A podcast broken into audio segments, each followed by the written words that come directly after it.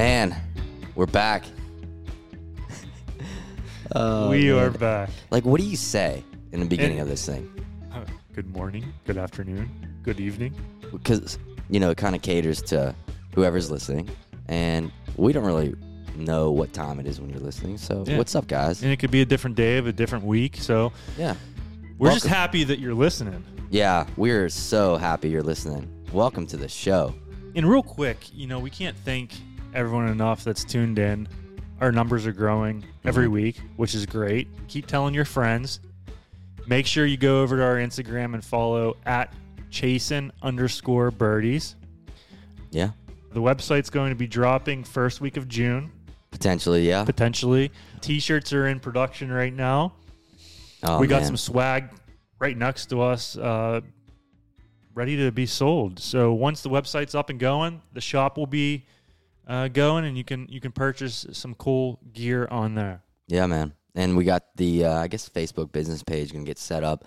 We got to figure that out. Um, yeah, I, I'm not a Facebook user, guys, so we'll just have to figure that one out. But uh, what a day, man! What you got scheduled today, man? A little golf today, eh? Uh, play a little golf today. Yeah, Yeah. yeah. That's that's about right. I think I'm gonna play with you today.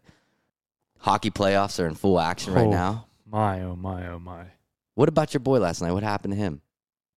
Oh man, Troch had a fantastic opportunity to score, and uh, he didn't get up the Mm, puck. the puck. Herbert. Uh, yeah, All right, he didn't get the puck up high enough over the the goalie, and he had a great opportunity. He looked up to the heavens and thought, "I just let that one get away from me." It's kind of like a, a three foot birdie putt. Mhm. You know, you, you got to make them when you when you have a chance. yeah. So they're up 2-0 in their series. I like the way the team looks. Oh, and the old Penguinos. The Penguins are series up. yeah one one.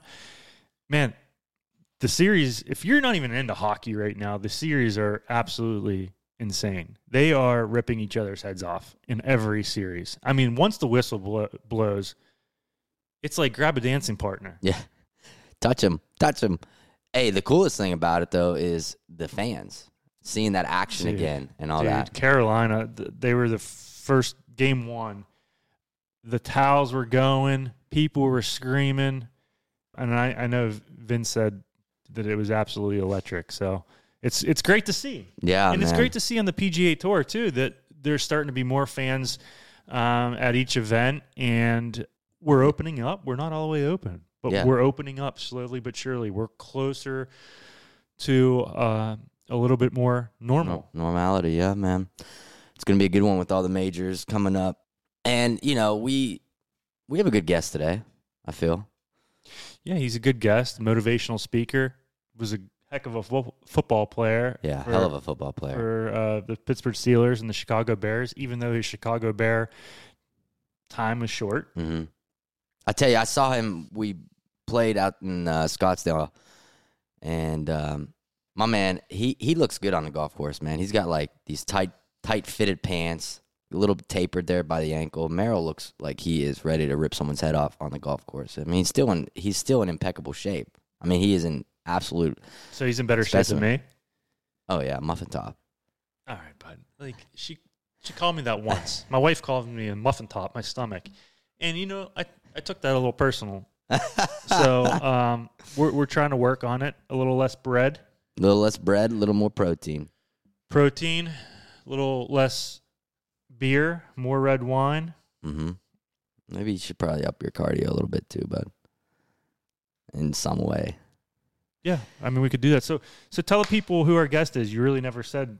what yeah, Merril. Merril Hoge. Well, uh, hopefully people by now know. Uh, we got Merril on the podcast today, and a really, really inspiring individual, great motivational speaker, and some awesome stories that we've had with him. So we're excited to share this podcast with all of you, and uh, I think let's just roll it in. Yeah, keep Yeah. chasing those birdies, everyone. Yep, enjoy the pod. As you all know by now, Chasing Birdies is proud to be partners with Holderness and Bourne. Check them out online at hbgolf.com. Holderness and Bourne makes fabulous pieces that help you look good on the course, even if your game is not up to par. Check out their new arrivals now for this golf season. Also, head on over to chasingbirdies.com to get some custom chasing birdie gear from Holderness and Bourne. We'll continue to drop these pieces through every season.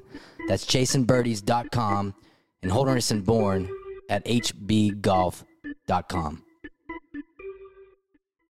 All right, so we now are transitioning from the country music scene, the NHL scene, and we're moving over to the NFL scene. And uh, this running back played for the Steelers, well known in Pittsburgh, legend, and obviously is is a very very motivating guy to be around. I've had the pleasure to be around him. Uh, Merril Hoge, Merril, you there? I'm here. I'm here, gentlemen. Hey man, thanks so much. It's my pleasure. Looking forward to it. Yeah, so diving in a little bit here, um, I didn't know you were from Idaho. Oh yeah. And uh, oh yeah. Got involved out there, you know, and and end up finding your your love for for football. I take it. Well, I can just tell you this. Um, here's here's the big problem I had when I was in Pittsburgh. Um, well, when I first got drafted, um, we would, you know, Three Rivers. When you come out of the tunnel, you know, all the fans would be there, mm-hmm. and I always hear, "Go, go Hawkeyes, go Hawkeyes, go go Hawkeyes." And I, you know, I was like, Hawkeyes, Hawkeyes. Like, oh, they think I'm from Iowa. Oh. Like, that's all right. I mean, like, so one day, uh, uh, we're walking out. I can't remember what team. My buddy, one of my buddies, like, he goes, "You went to Iowa?" I go, "No, I, I, I went to Idaho, but I'm, I'm telling you, in, in Pennsylvania, I just don't think they can get past Iowa. I go, they kind of get stuck in Iowa, and they just can't go another thousand miles to mm. Idaho. well, like, you got to you got to you got to remember, Merril. They're out in the parking lot of Three Rivers. They're uh, drinking a few icy lights. So, uh, right? I don't blame them. I go when I got drafted by the Steelers. I had to go run downstairs and grab that globe, that that ball, that globe ball that everybody had back in like the the '80s, where you didn't have the internet and you're like spinning that around. I'm like, holy cow, that's over by New York. I'm like, Jiminy Christmas. Right. So That's I don't blame him for not go, being being able to go past Iowa. It's all right. It's well, all right. And, and you had a very impressive uh, college football career at Idaho State. You had an NCAA record of 5,453 all purpose yards with 31 touchdowns. I don't care who you are or where you are. That's unbelievable. Well, you know, I actually appreciate, you know, the thing that was probably um, the most, um, uh, stood out the most with what I did and what I was doing back then. You know, one year I almost had a hundred receptions. Oh, I had almost a thousand and a thousand my junior year, um, which was really my best year. I probably should have come out my junior year, but um, back then you didn't do that. Um, yeah, I, I started four years. four years. Yeah. Yeah, and it was um, it's hard to you know play college football for four years and every year get a little better. You know, you're gonna have a, a down year. You know, you're usually not gonna keep going up, up, up and I'd just coming off come off a a year where I almost caught 100 balls, got 1,000 yards uh, rushing, and I don't actually I think that no, I think that's the first time in Idaho State history that had actually been done. To be honest with you, then I go to my senior year. My mom died that year tragically, and it Sorry was just that. a train wreck. Yeah, well, I, I appreciate that. I mean it was just a train wreck. It was just like everything was everything that could go wrong in one year went wrong, and uh, right. I didn't have my best year. I didn't have my best year, and but playing four years was an advantage to maybe saying playing only one or two and in other colleges. So uh, uh, I got lucky. I mean, I was very blessed and fortunate. I got the chance, you know, and I went to the right team. And so coming out of college, Idaho State's not a known university. No. You know, nowadays you watch you watch these guys coming out of college. We can watch the combine you can watch that nowadays and, and know yeah. about these players. So how did the Pittsburgh Steelers find Merril Hoge in Idaho State? Well, um, no, actually, I went to the combine. You know, I went to the combine. I'm glad they don't have footage from back then because it would be. I still say I had the one. I had probably the worst combine in the history of the combine. You know, if they had footies back in the day, I could verify that. I had gotten the flu about three days before I leave to the combine. I lose like ten pounds Mm. I spent more time getting notes from my doctors for medication I was on so that it, something wasn't false positive for steroids or something. And because there was a particular um, an antibiotic I was taking that could be misconstrued for that in testing. So I had to have all this documentation. I spent more time getting documentation. I wasn't doing drugs when I wasn't on steroids. I was just sick. before I went to combine, and then I I showed up and laid an egg. But I went to combine, and then what happens um, after the combine in traditional years is they'll come back and rescout you, you know, and do a pro day. And um, I had been projected to go to the Raiders in the fifth round. wow. And the Green Bay Packer. So here, the, teams that came back to um, scout me out or work me out again was the Green Bay Packers, the Washington Redskins, the Raiders, the Denver Broncos, and the Pittsburgh Steelers. Mm. Of all those teams, every one of them worked me out again. Every one of them did drills on me, and the Steelers. Um, let me back up a little bit. They give you the day they're going to come in. So they'll say, listen, next Tuesday we'll be in there, meet you in the, at the football offices at one o'clock. You know, probably get on the field by two o'clock. So the Steelers have set the time. I get down there. I'm going, where's he at? And he goes, well, he's down in the office watching tape. I go down to the room. He's watching tape, and I ask him, "Hey, listen, do you want me to get ready? And I don't know what time you want to go on the field." And he's like, "Oh," he goes, "Hey, well, do you play basketball?"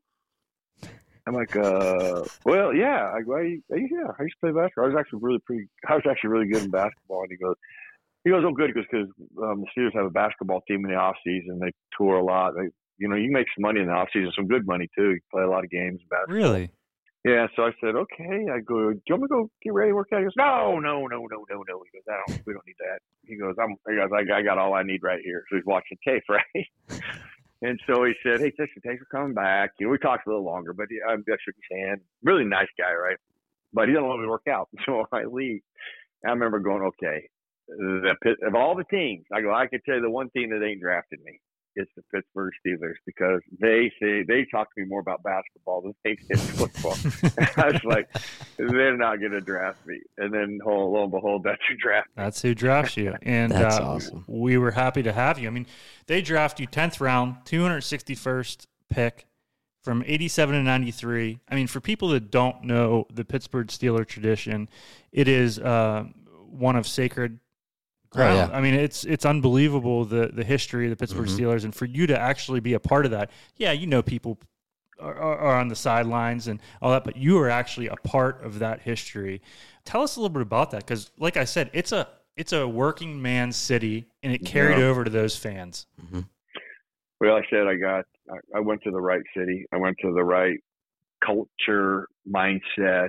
hmm Um, I, I remember going back to combine and the draft. I remember in the uh, evaluation process, I was the third best fullback in the country. Um, I was ranked in the third best fullback. And, that, and talent is like beauty; it's all in the eye of the beholder. Okay, so but I'm just in the rankings. I was the third best. Remember, the first one was um, Alonzo Highsmith, who was out of Miami, and it read his bio read something like, I mean, big horse, athletic, powerful, catches. I mean, just like Just an animal. kinda- Yeah. yeah. Then then Roger Vick out of Texas A&M, thoroughbred of a back, big, strong, merc.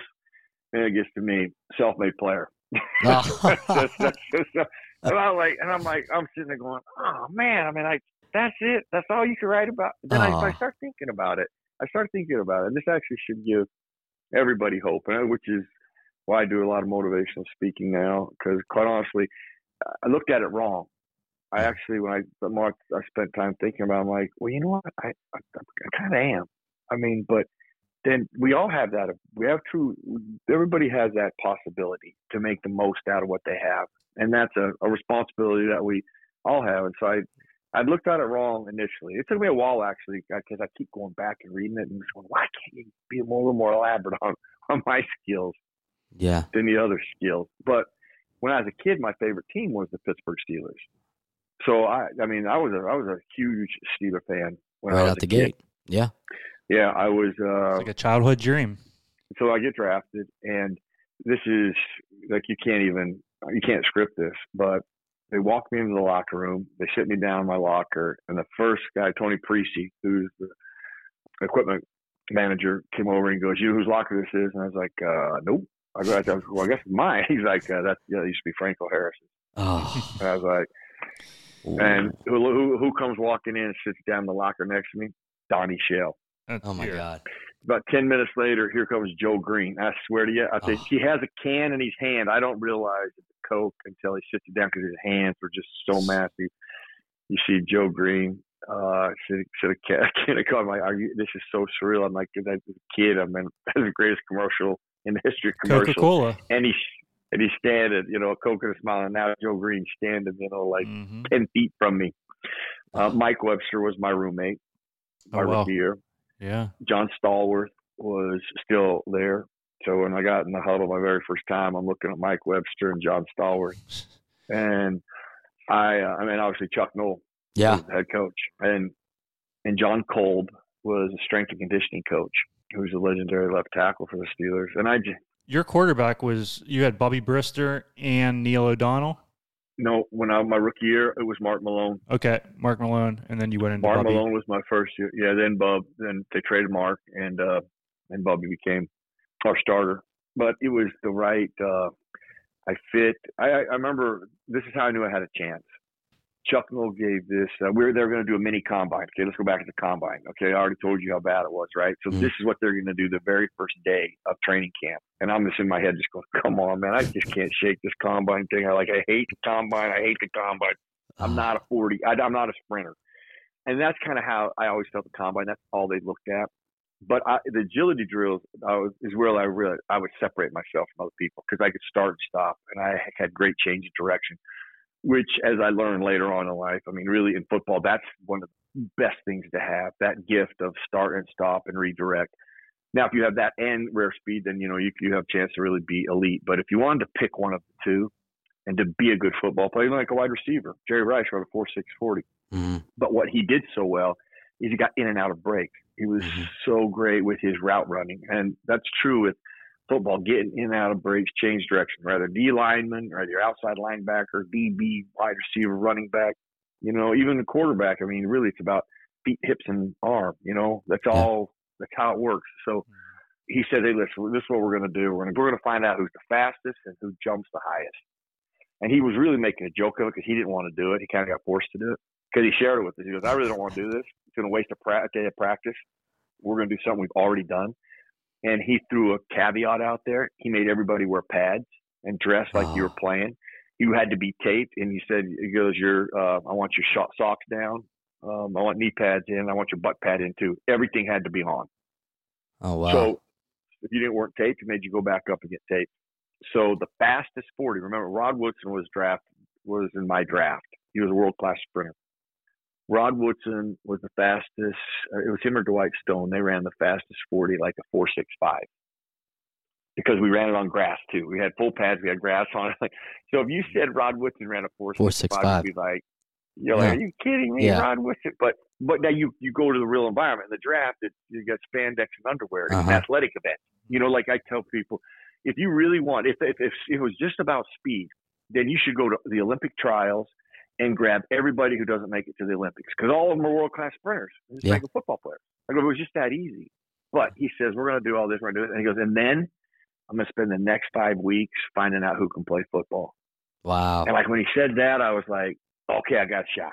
I got a shot. Right. I go, if I could just get, if I just get through today, You're whatever I do, just get through it I'm just then show him for five weeks that I could play football. And that's that was the start um, when he said that, and I was able to do that. I had a uh, had a really good training camp. That was the year we went to we went out to strike though after our second game, which was tragic, just absolutely tragic. You make a team, and then I'm I'm walking out. I'm like, what? Yeah, what's happening? We're done. You know, this is. Yeah, it was '87 was a rough year, a real rough, rough year. So playing, playing, getting your first kind of taste of the NFL. You know, you're coming out and you have you're you're with this team that's coached by Chuck Noll. He's a legend. Uh, you're surrounded by the likes of you know, like you said, uh, Joe Greene and, and whatnot. Was there an intimidation factor for you to perform at a certain level out the gate, or were you just kind of always betting on yourself and knowing that hey, the biosynopsis of me in the draft is true, and I'm going to prove it. Like I'm betting on me. Um, you know, it's it's an interesting question because, and this is where I I thrived in. I'm telling you this: that Uh-huh. the better the player, the bigger the game, the better the team, the better I played. Yep. It's like I welcome I welcome that. I never, um, like I'm gonna tell you this: like third and 5 Mhm. I've always went in the huddle or I've always went to the sideline where I was basketball or baseball. I'm like, gosh dang it, but maybe I want to be there when it's full count, bases loaded. Yep, you want That's that what, you put me in that position, man. And I always pre- prepared like that in my head. I always thought like that in my head. And I hit the home run or I well, hit the shot to win. The basketball, I make the winning shot. Uh, football, on third and one, fourth and one. I go, give me the ball. I get the Yeah, give me the ball. now, what I'm getting at, what I'm getting at, see, and I think that, like you, you, you talked about, like how do some people perform in those critical junctures? I do often, I do think that there's a large thing that plays on your approach to those environments, those approach to those moments m- mentally. Like I never thought I would not get it. Now, is there are plenty of games where I didn't get it? Yeah, but I, I never thought like that. right. I, never, I, never, I never thought like that. I remember when I first got to our first mini camp, I was like, "Holy cow, this is awesome, man! Michigan's over there, Florida's over there, Clemson's over there." I'm like, "Georgia's over there." Mm, Like I'm playing these guys. yeah. I'm playing these- with these guys. I go, you know, I could, and so I, I like that. I really did. Uh, I it, it brought the best out in me. Um, Yeah. and I and I and I got to see you know something.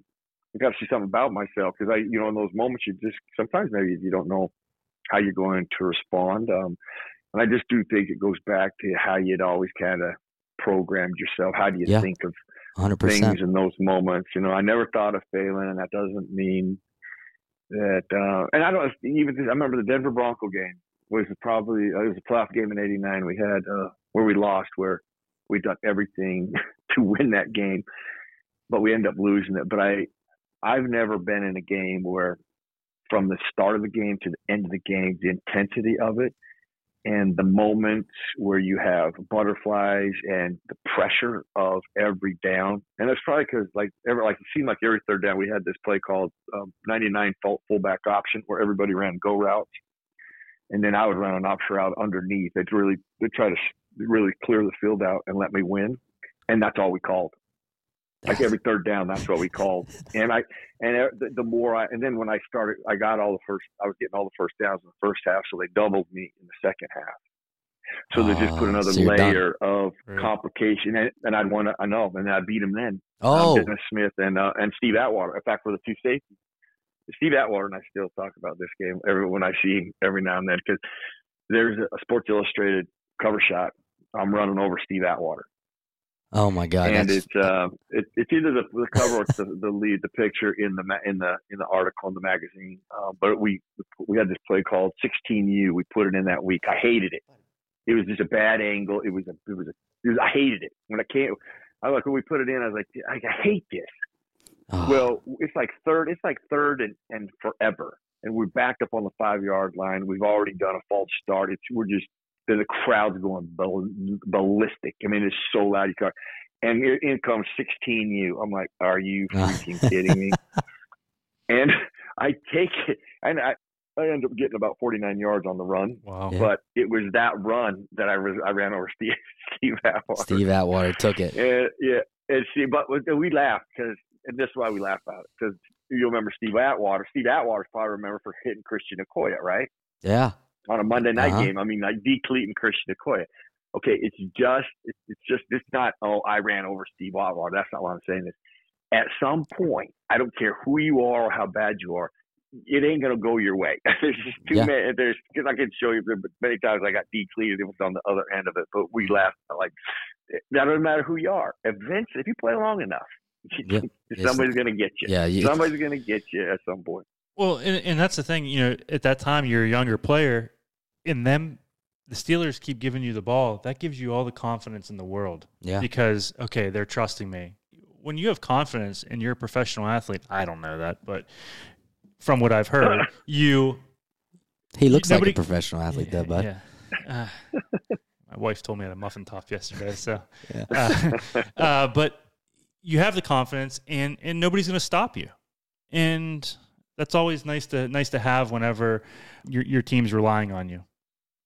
There's a there's a, a silver lining in there where coaching is so important, you know, because mistakes can happen. I remember um, it was when Bill Cowher first came in. Ron Erhardt came in. He was offensive coordinator for the New York Giants when they won the Super Bowl. He now he's a fabulous coach, but he and I butted heads the Ooh. second he the second he entered the building, and this is why he wanted to cut me and bring Maurice Carthon in because he wanted a guy who just was a glorified guard. He uh-huh. all, all Maurice Carthon did. Maurice Carthon, was a very good football player, uh-huh. but he just blocked. He, they never gave him the ball. He didn't catch, and I was our third down back. Um, I, I carried the ball a lot. I mean, I did a a whole host of things, and and Bill's like, you know, you, you know, between Mr. Rooney and that guy over there, he pointed to Bill Cowher. They ain't gonna let me get the guy I want in here. And I'm like, well, oh. think about this. I just I said, look, and now listen, here's what I believe about respect. And I had respect initially. I don't believe that you know you have to respect your coaches or elders if they're going to disrespect you. Now, I never disrespected a coach or anybody in my life unless I had been so disrespected. Uh-huh. I had to I had to defend myself, and I had to really stand up for myself because he just kept beating me down. He beat me down. Um, I made I had a couple balls where I dropped. Oh my gosh! Every day he would talk about, you know what? You want one more of those? He goes, "Now I'm going to get my wish. I'm going to get you out of here." And I was wow. like, he's wearing on me and wearing on me. So you know, one day I just finally said, "Well, listen." I go, "You're such a brilliant, such a genius." I go, "I led led the team in rushing and receiving four out of five years, and you're so smart that you can't incorporate somebody like me in your offense and get me the ball and have another phase to your offense, like well, that actually speaks volumes about you. Oh, yeah. I go, you can't find ways. I, now, and these were direct. I mean, we had verbal confrontations. I mean, almost daily. I mean, weekly. I mean, very practice. So we played the Patriots. Um, Bill Parcells on the other side. Um, Barry Foster had got hurt. This is second the second year into Bill Cowher, and um, Barry Foster got hurt. He headed back home to Dallas, and I I became our feature ball carrier.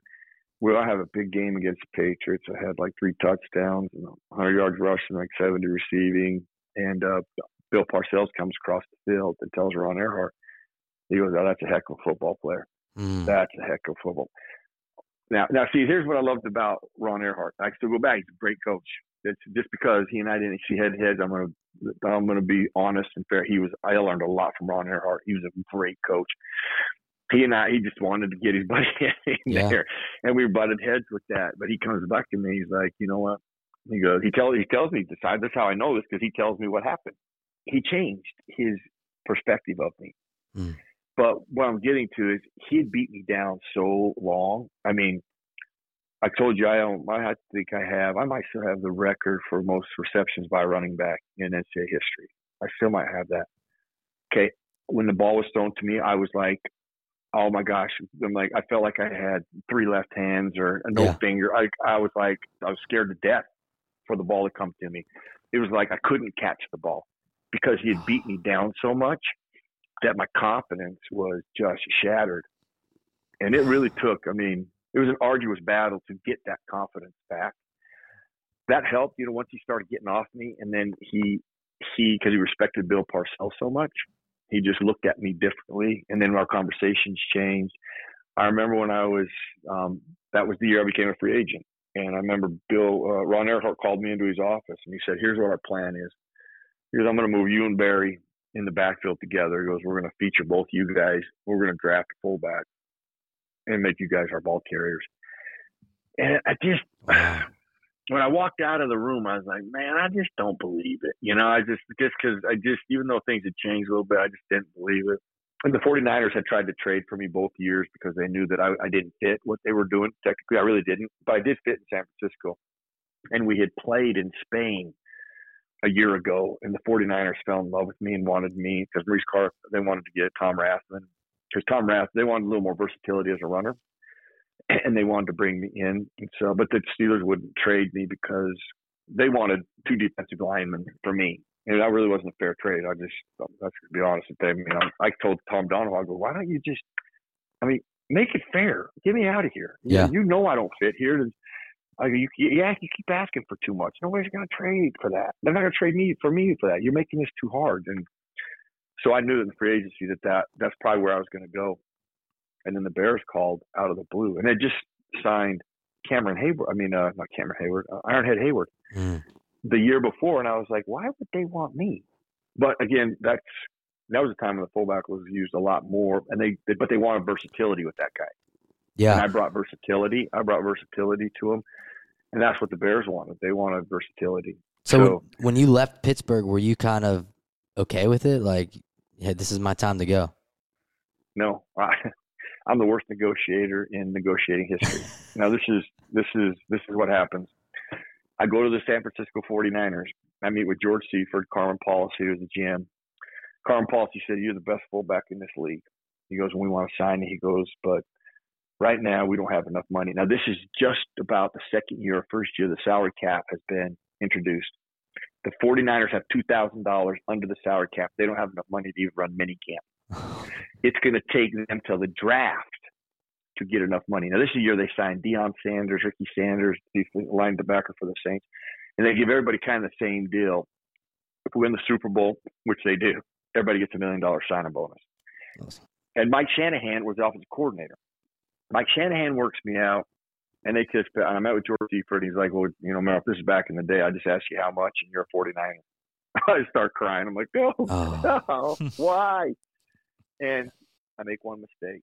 Mike Shanahan says, hey, listen, don't sign anywhere. At least call me before you do. So I flew back actually to the Bahamas because I had flown from the Bahamas to go meet with them. I'd already been with the Bears. The Bears offer me about roughly a million dollars to sign and a million a year for three years. Okay, that's that's a million dollars a year. When I got in the league, the highest paid player in the National Football League was Walter Payton at a million dollars. Wow. And I'm not saying I'm, I'm I was good as Walt Payton. What I'm saying is, could you imagine what Walt Payton would have been worth right. that time? Yeah. And just and just how much things had grown in almost uh-huh. ten years. Yeah. It's just like today when I look at these contracts, I'm like, oh, oh it's ridiculous. Oh my gosh! But you can't do anything about that. You just, you know, listen, before me, they probably did the same thing. Walter Payton was probably like, oh, man. Yeah. Oh, you yeah. know what I'll be worth? Yeah, and he'd be right. Okay, mm-hmm. so now the Bears offer me a million to sign and a million a year. So you have to take so it. I just play. Well, well, wait. This is this is where the bad negotiating comes in. I I'm going. I went down to. I was working out at W and J, working in the pool. I did. I was doing a pool routine. I, I I spent a lot of time in the pool when the season was over to rehab and recover, and a lot of my training. The Steelers had. I'd just come off a five hundred thousand dollar deal, and now I'm getting double. Mm-hmm. So I'm like, and Tom Donahoe kept saying, "He goes, gosh, if you bring me, you bring me a deal." He goes, maybe you know, maybe we'll, we'll start talking. So I drive W and J. I come to him. I take him the deal. I go, hey, listen here's what I'm getting. I'm getting a million a year and a million to sign. I go, I'll come. I'd rather stay here for eight to sign and eight a year. So I take eight hundred thousand off the books right oh. there for oh. myself. I lose. I I lose eight hundred thousand oh. dollars right off the bat in my negotiations, right? And that's when that's when he said, "Oh, he said I don't need you. I got Barry Foster." Oh man! And the year before, Barry had left the team. He quit the team because he hurt his ankle and he said, I can't play. I can't do anything more for you. So he just leaves. And I, that was the, the year that when Bill Parcells had told yeah. Erhardt that. And I'm like, wait a minute. You're going to trust a guy that just ran out on the team. And I, I it was like, he was guy getting sucker punched. It was like getting punched right in the gut. I remember walking out. I remember walking out of Three Rivers. Okay, I made a decision, an irrational decision from emotion. Okay, I go back to what is uh, Mike Shanahan say, just give me a call. I yeah. didn't make that call. I called. I called my agent and I said, brother, I'm a bear, hmm. and um, drove home. Well, and um, and I was angry. I would say I was angry, and then, thank goodness I had cooler heads prevail because I'm like I was only angry at Tom Donahoe. Yeah, how he handled it. See, I was like the Steelers drafted me and gave me a chance, and I have had nothing but absolute joy and success there. And thank the Lord, I just let that happen. That yeah. be that be my focus because every all the media hit me up just within an hour, and I said exactly what I should have said, and I really felt genuinely. I didn't let that that anger for one person um, makes say something that I would have regretted. And the reason I I say that is the next morning the, my phone rang and it was Mr. Rooney. He said, "Hey, um, can you come down to my office?" And so I'm thinking, hey, I haven't signed that deal yet. Maybe I'll yeah, maybe that's how I'm thinking. I'm like, oh, this is, oh shoot, I'll get down. And so I get down to Mr. Rooney and I, I said, I haven't signed the contract. He goes, oh, he goes, like, you can't do that, which he was right because I couldn't do that, right? But he yeah. said, I just want you to know something. He goes, um, he goes, I pay people to do their job. He goes, um, I never say this publicly. He goes, but I wish I would have kind of done it a little differently. He goes, but I want you to know you are welcome in those to walk in those doors anytime you want. Awesome. And I remember like he was saying that, I was like, okay, that was all worth it. As much as I wanted to stay there, it was Mhm. so hard to leave. I'm telling you, I walked out. I was crushed. Actually, I was so crushed because it's where I wanted to be. But uh, That gives you that chills when a guy like Mr. Rooney tells you that. yes, Yeah. and that's why I was like, okay. And I'd go back to okay, just I'm glad I didn't just let a little bit of emotion get a hold, get a take me away, and start bad mouthing all these people when none of them had anything to do with them, ripping an organization that didn't have anything to do with this. It was just one. I, I was just like, thank goodness I had that common sense not to do that. But that's how I ended up in Chicago. I ended up in Chicago, and now Walter Payton was my favorite player, so I, I it, there was a lot of great things that happened in Chicago, and I learned so much. And the experience was, uh, you know, still lives with me today. Some of the great relationships and friends, and and what I what I developed in Chicago. I, you know, I wouldn't have had some opportunities I had in Chicago that, that I that I wouldn't have had them in Pittsburgh that I had in Chicago. Like when Right. I signed my deal there, part of my deal was doing a, a Monday night show on my, at Walter Payton's place, a radio show for two hours. It was my radio show. I did a pregame show for CBS and a postgame show for CBS, which I was trying to work in broadcasting anyway. And there just wasn't those type of flat platforms in Pittsburgh. There are more of those in Chicago Mhm. and so I got to do a lot of things and meet a lot of people on that side. And when my career prematurely ends, it just it was a good thing I had done that because Yeah. it really helped me move Transition. into my life's work. Yeah. yeah, No, and and you know you've battled you uh, you know, some concussions uh, in your career. Yeah. And so I think being able to have the opportunity and see that hey, at the end of your football career, you've kind of set yourself up to be successful again, betting on yourself to transition into this uh, you know, I don't want to say career, but essentially a, a different career than what you were used to. And now, you know, looking at it from here backwards, it it's it's been a good move for you in terms of you know your your your speaking, your media career and whatnot. Um, you know that might have been a, a, a, reason why you propelled into that uh, into that career by being traded to Chicago. yeah. Well, I you know I, I go back. You, you can't. If you, okay, everyone wants to change. Well, if you change one thing, what can you change? Well, you know, you can't. Nobody can change anything. So why? Why even think about why it? waste? Right. Why waste? Well, why waste that energy? You know, I've never. Yep. I've never played that game because you always lose that game. because it's an unrealistic game. Um, I can I can tell you this that you know I wrote a book. My the first book I wrote was the title is Find a Way, and Find a Way. Those words have helped me live a dream and fight to live. hmm They started when I was age 12. It's the first time I ever had my own bedroom, and I had my da- dad make me a wall of cork. Hmm. On that wall of cork, I put up my goals, and that the top of the goal was I will play in the National Football League. Mm. And um, I remember as a kid, when I was younger, people would always say, "Hey, what you gonna do?" And I'm like, "Oh, I'm gonna play in the National Football League." One of four things was always said to me right after I told them what I was gonna do. The people who were supposed to encourage me were the first ones to discourage me. They'd say, "Oh, you know how hard that is? Oh, Hmm. Merril, you know the odds you playing in the NFL are? Oh, Hmm. my son, don't put all your eggs in one basket. I wouldn't want you to be disappointed, or it was impossible." Hmm. Well, when I put that goal up, I'll play in the National Football League. It's the first exercise I ever had in my life where do you control your mind or does your mind control you? Well, my mind was controlling me. I, everything I thought about was how hard it was going to be. What are the odds? Don't put all your eggs in one basket. It's impossible. And the words find a way popped into my head. And they it, it changed my thought process. I mean, it inspired the one thing I always talk about when I speak is it inspired action. Yeah. But what it did, it was my first exercise of me now controlling my mind.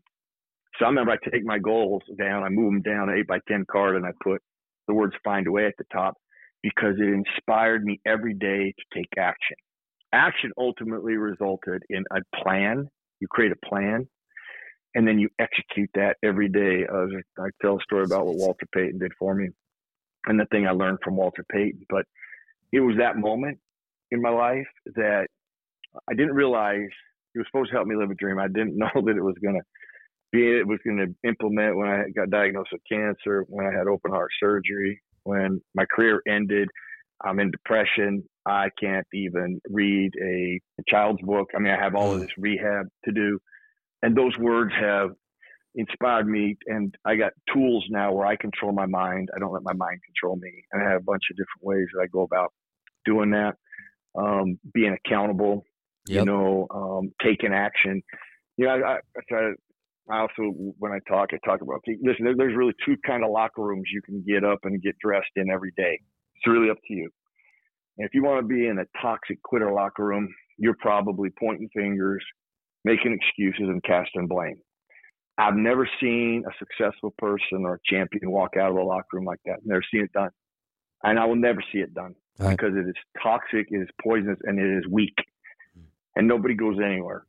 Successful locker rooms, and I have done this, and there's been great value in not just playing um, football for all these years, but to go speaking and seeing all these different environments and talking to people and mingling with a, a multitude of businesses and people.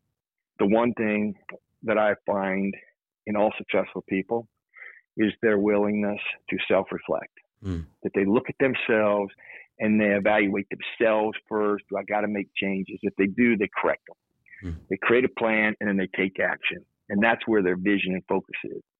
And it is true in every environment. I've paid a really close attention to that over time. And um, I learned it as a young kid. Um, I've had exercises, you know, not just at age 12. I mean, I almost lost my hand a couple years later where there was in a farming accident where um, I had to put it on display. Uh, you know, when I when I was getting drafted, I mean, there was many times in that process, you know, when my career ended in the NFL, then when my career ended at ESPN, there's been a host. And I can guarantee you this: this is probably one time that everybody probably dealt with it a little bit in 2020. Mm-hmm. I'm sure there's things where everybody could say, "Boo, I could see how." You know, losing your Right. purpose for a little bit, or not have, being able to do the things I used. You could feel how, hey, listen, Yeah, if I let it go, it could go south on me quick. very quickly. I mean, Right. and, and that part of that, Merril, is why we named this podcast "Chasing Birdies." Not only is it golf, yeah, we're chasing birdies in golf all the time. You're chasing birdies in life too. You, you, you're looking for if you're a salesman, you're looking for the next big sale. Uh, you're an attorney, you're looking for the next big case. We're all chasing birdies in some capacity. Let's let's talk about chasing birdies. I mean, you enjoy chasing those birdies, right? Listen, I just got done with. Um, I got a great. I, I got a great coach, um, Rod Cook. Rod Cook runs all of the uh, Four Seasons golf. You got a swing He coach. is- yeah, he's. Uh, well, he listen. He's just, he's a great coach. That's why I love him. I, I don't. I mean, I, I see him like once a year. But what I'm always fascinated with, and here's what I think good coaches do, is they work with, you know, like golf. Okay, would everybody like to have Tiger Woods swing? Sure. Yeah. no, sorry, one person that plays golf wouldn't like wouldn't take that swing. Exactly. There's one. There's one Tiger Woods.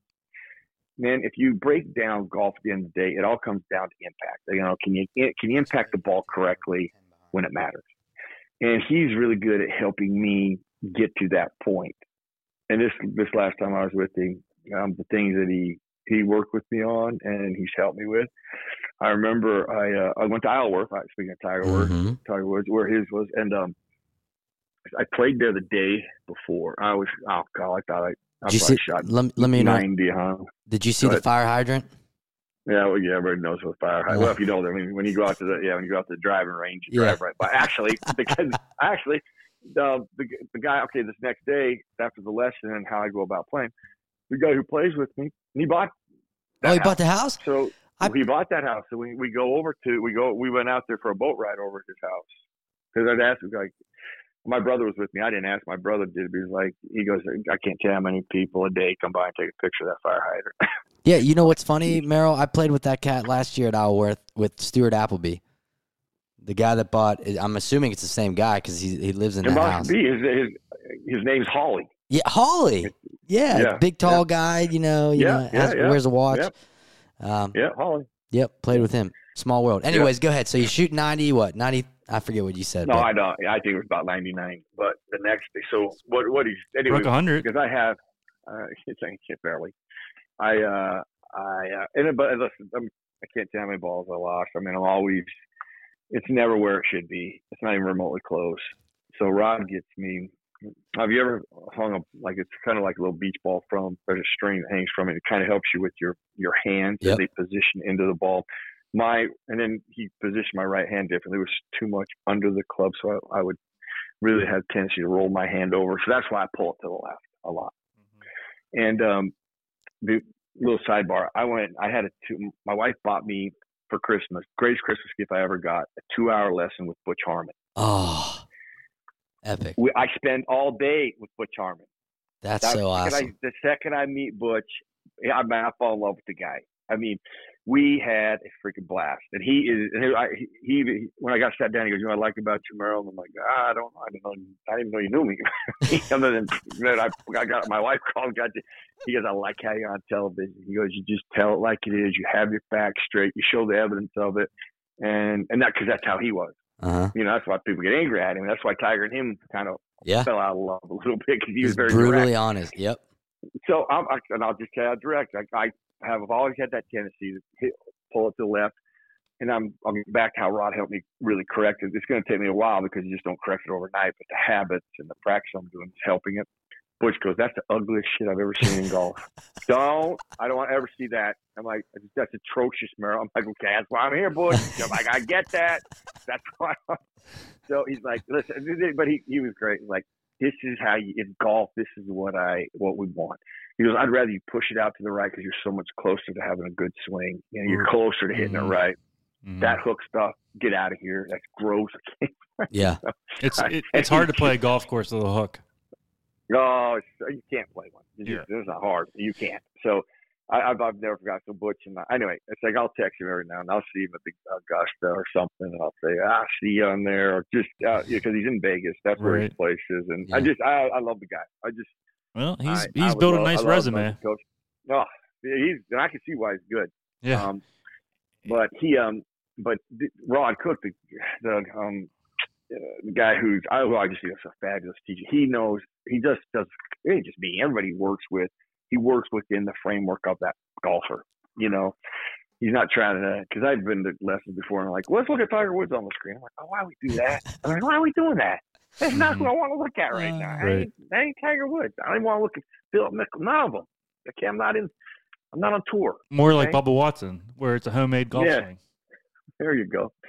Anyway, so, but anyways, he, he's been. It's just it's enormous. It's different. I mean, it's really helped my game. I mean, it's, I've played the last couple of days. I've hit ball, and it's but it's going to take me obviously several months before I can really patent it and get rid of a, a habit that has been bad. Now, Oh, you're, you're out in Arizona right now. No, I nope. I'm not in Arizona right Okay. now. I'll be. uh I'm going to the end of the end of the month. Okay, yeah, I, man, the golf out there is un, is incredible. I mean, there's so many good golf courses out there. Even the average golf course Oh. is really good. Yeah, very true. I used to live there. I used to live out at Desert High, a place called Desert Highlands. Yeah, you know, and you when okay, if you're familiar with it out there, we when we were at the, uh, I'm forgetting where we were at the Princess or Oh yeah, yeah, th- yeah. Last month.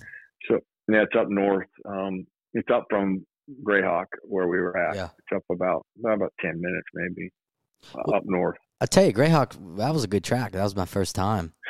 Yeah, and I you know, I didn't realize it had two 18 horses, Yeah. 18 whole courses. I did not know that. It was my first time there. I saw Mickelson on uh, Instagram or something with his golf bag. He has Greyhawk on the golf bag. hmm yeah, but I thought he was Oh, at really? Whisper Rock. no, he, well, he, he's at Yeah. Whisper Rock, but he's I think a partner in Greyhawk. Oh, okay, Yeah. Okay, they pay the Makes bills. I got it. I Yeah, got Whisper you. Rock's Spon- beautiful too. I mean, Oh Whisper my Rock's gosh, that that's top three for me. That place, Yeah. the views, the course, the hang, incredible. Yeah, that's what I love about Desert Highlands. Desert Highlands comes out of Pinnacle Peak. A lot of their tee boxes come out of the mountains, and it's just spectacular. The views, the it's just gorgeous. So when you, you know, because you're obviously well versed in mental toughness, and we all know golf is a game that will just absolutely destroy any mental confidence you have at any given time. Golf does that to you. It humbles you. Yeah. If you let it, you know, if you let here, that's why. I, here's what I love about it. You you are right. I think it's a great game to exercise being um, controlling your mind. Okay, you hit a bad shot. Now, do I stand that? Here's what I'll do. Next, if I get down the bad hole, next hole. I can't forget. I mean, that hole's done with me. I'm on Yep. to the next one. On to the next. I don't think I've ever gotten mad. I do. I mean, you know, there's times where you're like, oh, are you freaking kidding me? When you keep hooking the stuff and you, you know, you get frustrated. But I was like, eh, next song, next swing, next hole. There's nothing you can do. next That's back ball. to what you were saying. There's nothing you can do in the past. Right. Yeah. Now here's what Rod has done. He, he's given me some tools.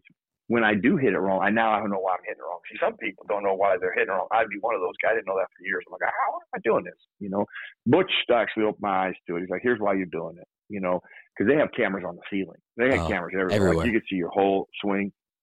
And That's awesome. when you understand why you do it, I'm like, ah, okay, I can get that. Yeah. Now, now I understand it because you know golf is very opposite. You know, when you Mm-hmm. think you're doing something that causes that, it's the complete opposite of what you're doing. Yeah. You know, which I, which I, uh, which now, I mean, just speaks to the level of com- complexity of the game. You know, it's it's the opposite of what you think you're doing. Um, when you hit a ball the wrong way, or you hit it, you, when you hit it wrong, you're, it's opposite. Sometimes it's very opposite of what you think you're doing, and then so if you don't know it, you start correcting things you, that you you don't even know why you're correcting it. You're correcting it the wrong way. Yeah, the wrong way. So you're making yourself a bigger mess. Yeah, way worse. So Yeah. are, are you over at Cold? Is that Coldstream Country Club? Is that yeah, where you're a member? Coldstream in uh, in Ohio, yeah, Cincinnati. So coming from Pittsburgh, though, I mean, you know, we have absolute stunning courses in, in Southwest PA, uh, in Oh, North Central well, West I Virginia. to yeah, I belong to Sw- Sewickley in Pittsburgh. Okay. I belong there for. I mean, and what they've done over the last ten years, you know, I've Yeah. been there probably kind of on and off for thirty. Yeah, it's, But it's that place, is, Nevillewood, is gorgeous. I mean, shoot, you got Oakmont, Laurel Valley, just in that New Allegheny. I mean, we could go on Yeah, and on Fox about. Chapel, Longview. Yeah, Yeah. Spa- I mean all of them. Because I would say, based on that area that, we're talking about, if you took this Cincinnati, Kentucky area, I think Pittsburgh would destroy them in Oh my golf God, yeah. in that in that re, you know based on that circumference of area. well, you come down to Morgantown and see your buddy Brian Blankenship, and then we'll go up to uh, Pikewood National, which typically when people come into Pittsburgh, they play Oakmont, then they drive down and play Pikewood, and Pikewood is just second to none, man. It's if you haven't, Let's do it. Yeah, If it's an invite, just consider me yeah, well, that's an invite. A, a fourth. Consider me a four. Amen to that. Amen to that. So we're gonna transition into, uh, I guess here is called the tap in segment of our show, Merril. So basically, Jonathan's gonna ask you a couple quick hitters, and you know, you just kind of reply on the spot, first thing that comes to your mind. So I'll, I'll give it to you, JP. All right, the tap in segment is brought to you by 44 Concierge. They're the premier concierge company for professional athletes. Started by current NHL vet Nate Thompson, 44 makes sure that all the moving parts in an athlete's life are organized and handled, so you just worry about scoring the win- winning goal or draining that birdie putt. 44 makes sure their athletes enjoy more and worry less. Check them out at 44concierge.com. All right, Merril, ready? Ready. Antonio Brown or Hines Ward? Hines Ward. Yeah, it- That's what we we just talked about. We said Hines Ward. Uh, the guy's the guy's competitor. He's a teammate, uh, but we won't get down that that rabbit hole. Oakmont Country Club. Well, very difficult. It's a humbling course. Yes, it is. It's like my buddy Ken Milani used to be the CEO of Blue Cross, Highmark Blue Cross Blue Shield Tech in Pittsburgh. Was talking to Tiger Woods, and he just thought he'd throw out. This is when they're playing the, the Masters there. I mean the uh, open Um, U.S. Open. Open, Open there, and he he just happened to mention, "Hey, I'm a member here." And Tiger Woods turned to me and said, "Why?" That's awesome. That's awesome. I was like, "Oh my gosh, he, he can't get his knees cut out from under him." I was just so Yeah, it's it's it's brutal, man. You hit in the pu- church pews, you're done. Church pews. I'd rather be in a church church pews. You can find them there. I don't Right. want to hit in the rough because in the rough. You, Oh, I remember I played Oakmont. It was like a week after the the match where remember Phil Mickelson hurt his uh, hand, I think, yeah, I um, or his wrist. Oh, he hurt his wrist, Wrist, trying to get out of wrist, the. yeah. I, and I swear to you, I, I hit I hit a ball. It was number. Oh, it was the one. It was the whole. It was twelve. And it was just roll, hit the fairway, and they kind of, if I remember right, I think it's twelve. Kind of the fairway tilts the right. Five, yeah, left to right. You can't. And it just real rolls right, trickles right into the rough. Mm-hmm. Never found that ball. Never found that ball. Yeah. And then the caddy was out there. Mhm. Yeah. Sometimes, and then yeah, you're wondering what the what are you guys doing out there, twiddling your thumbs, just- huh? okay. Yeah. Now why get mad at that? That's laughable. I'm like, come on, that's funny. All right, music on or off on the golf course? On. What do you listen to? Well, that's wild. A variety of things. A little bit of Um, everything. I predominantly, I predominantly listen to jazz. Oh wow. that's good for the that's Yeah, good for the jazz golf will- course. Yeah. Yeah. Yep. Jazz keeps me keeps, Keeps me you in the loose. tempo. Uh-huh. All right, l- last one here, Merril. Uh, most memorable round of golf. Oh, it was first round I ever played with Arnold Yeah. Palmer. Oh Wow. wow. The king. TPC, TPC at Sawgrass. Oh, that, that, that is a memory. Yep. Oh, Right. it was a memory, all right. It was my first time ever golfing. And you're playing with mm, uh, Arnold Palmer. Yep. Just let's just put it this way: Arnold Palmer was not happy, No, really. and I oh was not happy because I replaced Bubby Brister. Bub Bub called me up and said, "Hey, I can't play in this tournament. You want to play in this tournament with me or for me?" I'm like, "Sure." And so Dermontti Dawson and I lived next door to each other. And Dermontti, I see Dermontti out chipping and golfing. and if you remember, Ping had just come out with all these wood clubs. Do you remember those Yeah. wood clubs that were like Mm-hmm. state of the art, and everybody got a pair, um, a set, and you know I had a set, but I didn't know I didn't know how to golf. And so he asked me. I said, "He goes, you're going to dress up like Payne Stewart too. Everybody wears Payne Stewart knickers, hat, and everything, and you're going to golf with Arnold." I'm like, "Oh, I am in." Now, you just don't miss that opportunity. No. That's that's an experience of a lifetime. So I just said, "Yeah, I go in." And he goes, "That's what." The two days I had to go down there, I had to fly down there. So I said, I called them. I said, "Oh, sure, sure." So I called Dermontti Dawson up. I said, "Hey, Dirt, I go, um, I got a tournament two two days. Can you show me how to golf? And he, there's a pause. There's a pause. He's like, Merril, you cannot learn how to play golf in two days. I said, Dirt, I got two days. I got, I got two days. I go, we're going. I go, let's go. so he took me out. Holy Obviously, I can understand why he meant you can't learn how to do that in two days. It was absolutely a train wreck. Oh man. That's All Paul wanted to kill me. He wanted to kill me. Hey, well, at least you have a memory, and uh, I'm sure he Well, I loved it. Loved it years Well, after. That that's well, just so you know, years later, this is this is true. Some like 10, 15 years later, some some a buddy that I a, a friend of mine went. There was somewhere he was signing autographs. Okay, he was getting an autograph signed, and he just said, "Hey," he goes, um, "You remember golfing with Merril Hoge?" He said he dropped his pen and he just looked up at him with like a like a Are you freaking kidding me right now? I'm serious. It's like I'm like I'm telling you, I'm probably the only guy on Palmer hates because um, I don't, and see, then people go, to, why would he be mad at you? Well, here's why. Which I, if, if I'm on his side, if I'm on, if I understood it, I would have been pissed too. that was part of the Uh. senior tour. The NFL, that Cadillac Classic, had been a part of the senior tour. That's how they made it really kind of a big event. Well, when I ripped off my first T-ball, T-ball, I mean, I pulled it to the woods and I pushed it over. I mean, I pulled it on my left and the right, right. and so he pulls his card out of his back pocket, and we're walking together. And he said, um, "You're a 12 handicap." I said, "Oh, I said, oh, heck no, Mr. Palmer." I go, "Shoot, I'm like 12 hole." I go, I, he goes, he goes, "We have just teed off, and today you have to play at a 12." And circle the Oh. thing like really ang- Okay, so what happened is they didn't change. They didn't even ask me what my handicap, Handicap was. was. I told them. I'd have told them a million, yeah. and uh, they took Bubby's. But they didn't switch it Oh, out, and since we teed off because it was a, it was a it was a tournament it was a tournament and it was part of their um their tour. I mean, you can't change that. hmm that He was stuck with me. oh, that is so funny. like, oh. He's yeah, a- I was like, geez, I, Hey. I hated me too. I Yeah, hated me too. hey, uh, uh, by the way, I just started two days ago, and uh, here I am. I'm a twelve. didn't I didn't throw that. I, listen, I already knew I was in deep, deep, deep, deep, Yeah, with the king. deep, Done. deep, man.